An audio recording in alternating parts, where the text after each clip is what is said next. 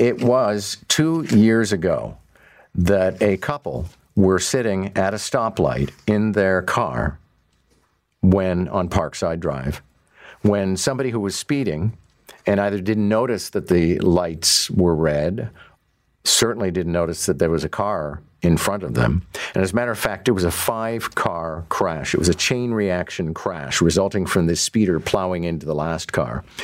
And Valdemar and Fatima Avila, a couple who had been together for 48 years, died.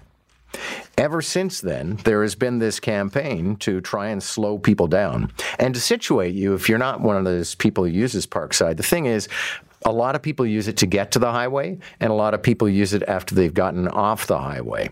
So there is already this sort of, you know, um, notion, I guess, in the head of a commuter that they have to get somewhere and they're going to do it fast or they just did it fast, which is why an awful lot of people speed on Parkside. But here we are on the second anniversary, and I want to bring somebody in on the conversation because I want to let them do the reveal of what the real issue is today, aside from speeding and the possible carnage. Faraz Gholizadeh is here, and it's nice to have you. Good morning. Good morning. Thank you for having me. Okay, so I'll let you do the heavy lifting on this because they put in, um, you know, cameras that will track you and issue tickets. And what's been the result? Uh, the result has been that Parkside has been the number one speed camera 15 times out of the 17 months it's been here. And it hasn't even been particularly close. And, you know, it's going up against some tough competition. Toronto is full of dangerous streets it beats out Avenue Road, it beats out Finch. Um, you know, so it's it's not like there isn't competition. So it just goes to show you just how bad things really are on Parkside Drive. Yeah, because I guess you have to presume that some people have slowed down in in deference to these cameras, but clearly it's not working, and it's turned into a bit of a cash cow for the city, hasn't it?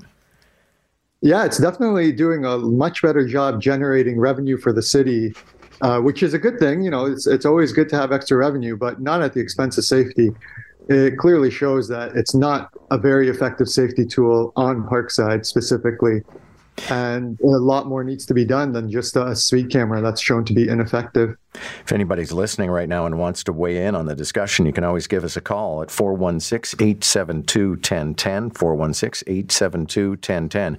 So, how, how many people are being caught every single day on Parkside speeding?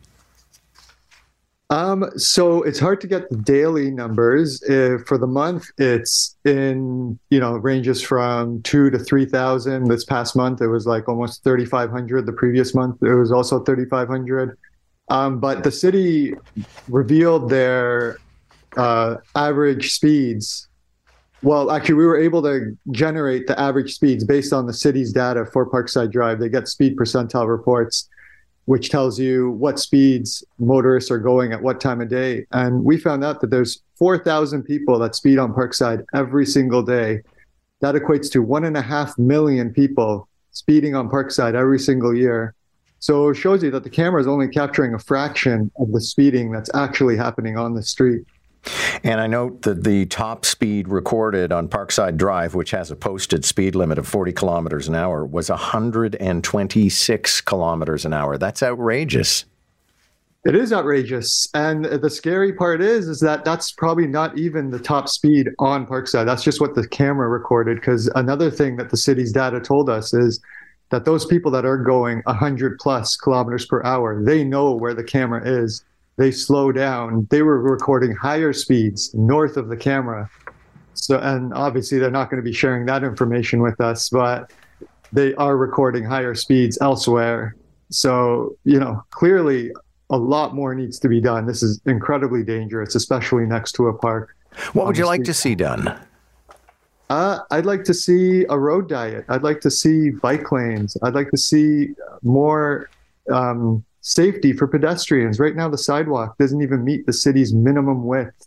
So you have a street where everything is geared towards how fast can we let commuters go on the street. There's no consideration for safety, and it needs to be flipped right around. You need to put safety first, and you know the convenience of motorists second, because nothing is worth the life of a, a person. Faraz, thank you very much. Good luck.